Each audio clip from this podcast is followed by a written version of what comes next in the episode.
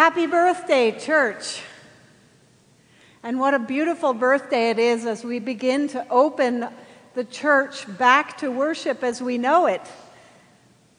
Beginning next week, this service will be virtual and held at the same time, but you will begin to see a congregation here worshiping with us. It is such a joyful time to be able to see each other's faces again and to open a whole new chapter in the life of the church on its birthday. So happy birthday, Christians. Today is the day that we received the gift of the Holy Spirit, the greatest birthday present ever given. Today is the day that we began to hear the language of God. I believe that I've heard God's voice one time in my entire life. And that voice only spoke two words. For those of you who've read my first book, Between Two Worlds, I, I tell this story, and I've told it in this pulpit many years ago, but let me tell it again. I was finishing seminary, and I got to go to Israel and spend three weeks walking in the footsteps of Jesus. Towards the end of my time, I went to the Church of the Holy Sepulchre, which is built over the site of Golgotha and where they believe the tomb of the resurrection occurred. And on my first visit, I went directly into the tomb at five o'clock in the morning, knelt down, and a, a Catholic priest was saying the Mass in Spanish. And without even asking, he put the wafer on my tongue and I felt the presence of God, and I was so thankful to be there. And then the next day, for some unknown reason, I found myself going back, but this time not in the early morning, but in the middle of the afternoon. It was hot and crowded. I didn't really want to be there. I knelt outside the tomb, and there was a long line of people going into the tomb. I knelt there and closed my eyes and just said, Well, God, I'm here. I don't really know why. And I heard this voice. To this day, it's just as clear as it was back then, and that was 26 years ago. The two words that I heard were, Come inside. And I don't know how to describe the voice. I couldn't tell if it was male or female. The best word that comes to mind is well. So very well, so very joyful, strong, jubilant. Come inside. And I opened my eyes, and the long line that had been coming out of the tomb was gone. There was no one there. I walked into the tomb wondering what was going on. I saw the basket and thought, oh, let me just give everything that I have. So I put the cash that I had in my pockets in the basket, knelt down, and then the security guard ran in and said, Why are you alone here? Are you taking all of our money? I left that day, and that voice just, it's not like a memory. It, has never faded, it stays with me. And the Hebrew scriptures are full of times of people hearing this voice of God. And it's, it's a wonderful thing. I, I will never forget it. But what happened on Pentecost was different and even better than hearing the voice of God. What happened on the day of Pentecost when those disciples were all together in the upper room and not sure what they were supposed to do next is that God's presence came down upon them and didn't speak to them, it spoke through them.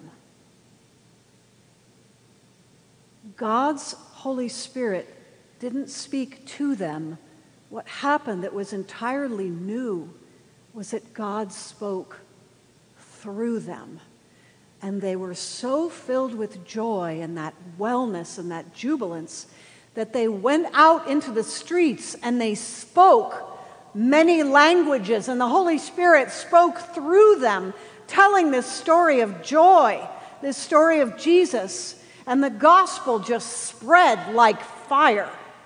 In fact, we wear red on Pentecost because fire is something that speaks of the Holy Spirit, this burning desire to speak God's love into the world. You know, most of us forget that in our baptism, there were really two things that happened. We were baptized into the body of Christ, and we always talk about that, and that's a wonderful, incredible gift. But a second thing happened at our baptism. We were sealed by the Holy Spirit and marked as Christ's own. We became Christ's mouthpiece. The Holy Spirit can speak through you if you will allow her or it or him. The Holy Spirit wants to speak through you, through a specific language that God has given to you to speak to the world. Let me give you an example.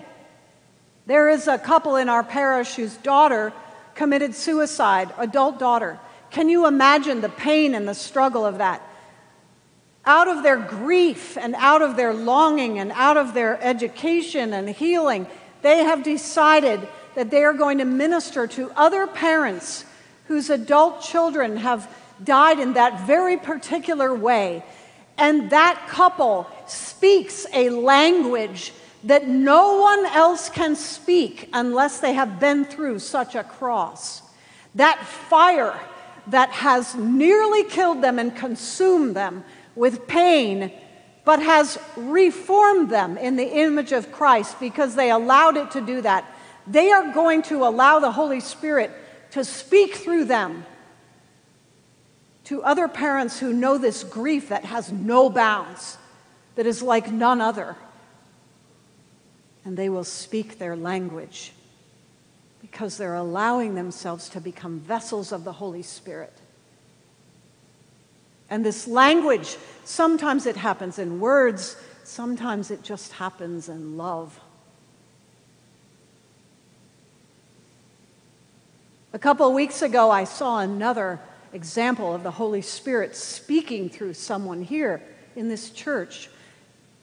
I was in a meeting in the evening and I heard this man just screaming outside the cathedral, and he had a metal rod and he was hitting a dumpster and making this huge sound. And it, I didn't know what the sound was or why he was screaming and swearing. And, but I rushed outside, and Debbie Johnson, the director of operations, rushed outside with me. We turned around on the corner to Shields Place, and we saw this very skinny white man, looked sort of emaciated, was taking this metal pole and just whacking our dumpster and swearing and going nuts. Debbie and I stood there on the corner and looked at him, and he looked at us. He looked at us, oh, yeah, there's two privileged white women, and he started to swear and scream again, and we were too scared to go any closer. And then Malcolm walked around the corner. You know Malcolm, our sexton, a big, strong black man. Malcolm is a deeply faithful follower of Christ. I like to tell him, I preach inside the church and he preaches outside the ter- church. Malcolm has been incarcerated and Malcolm has been homeless and he has found Christ and he is the most trustworthy man that I know. I would trust him with my life. And Malcolm rounds the corner and he looks at this man, and this man who's whacking the dumpster and screaming obscenities stops and he looks at Malcolm. And unlike little Debbie and I standing there, this time Malcolm got this man's attention. And Malcolm starts quietly walking towards the man. And Debbie and I look at each other like, we better watch. We're going to go call for help. I, I was worried. I didn't want Malcolm to get hurt. I didn't know if the man was going to hit him with the metal rod. I didn't know if Malcolm was going to yell at him and tell him to get lost. So I'm watching, and Malcolm is slowly walking towards the man. And instead of yelling at him, he speaks very softly. I could not hear what he was saying. I guess his language was meant for this man and not for me. But I saw this man put down that metal rod. And I saw him begin to slump over. And I saw him talking to Malcolm and looking like he was going to cry. They talked for about three or four minutes, and then this man grabbed his bags and belongings and walked on peacefully. Malcolm turned around and he came back to me, and I said, How did you do that? What did you say? And he said, Oh, I've, I've been there. I know what that man felt like. I know what, how much he was hurting. And I told him that God loves him, but that this is God's house. And he was scaring people, and he didn't want to do that.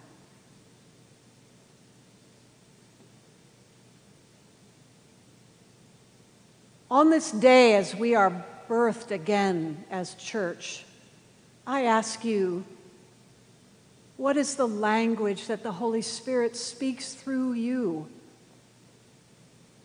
Where is that place of cross, of fire, of pain that you have endured that has taught you? Where is that place of brokenness that makes you able to reach out to someone else's brokenness and tell them about the love of God?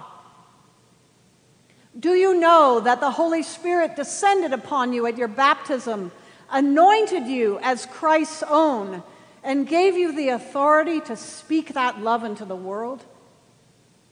It is yours to claim. What an incredible thought that God would speak through us. And it takes great discernment we have to remember it is always a voice of love. It is never a voice of judgment or condemnation or criticism or hatred. The voice of the Holy Spirit is a voice of love and peace, justice and mercy. And if you allow it, it can pour out through you, out into this world that is starving for it. And as we begin to see one another face to face, let us ask ourselves, oh Lord, what is the language that you give me to speak today? And how may I give it to the world?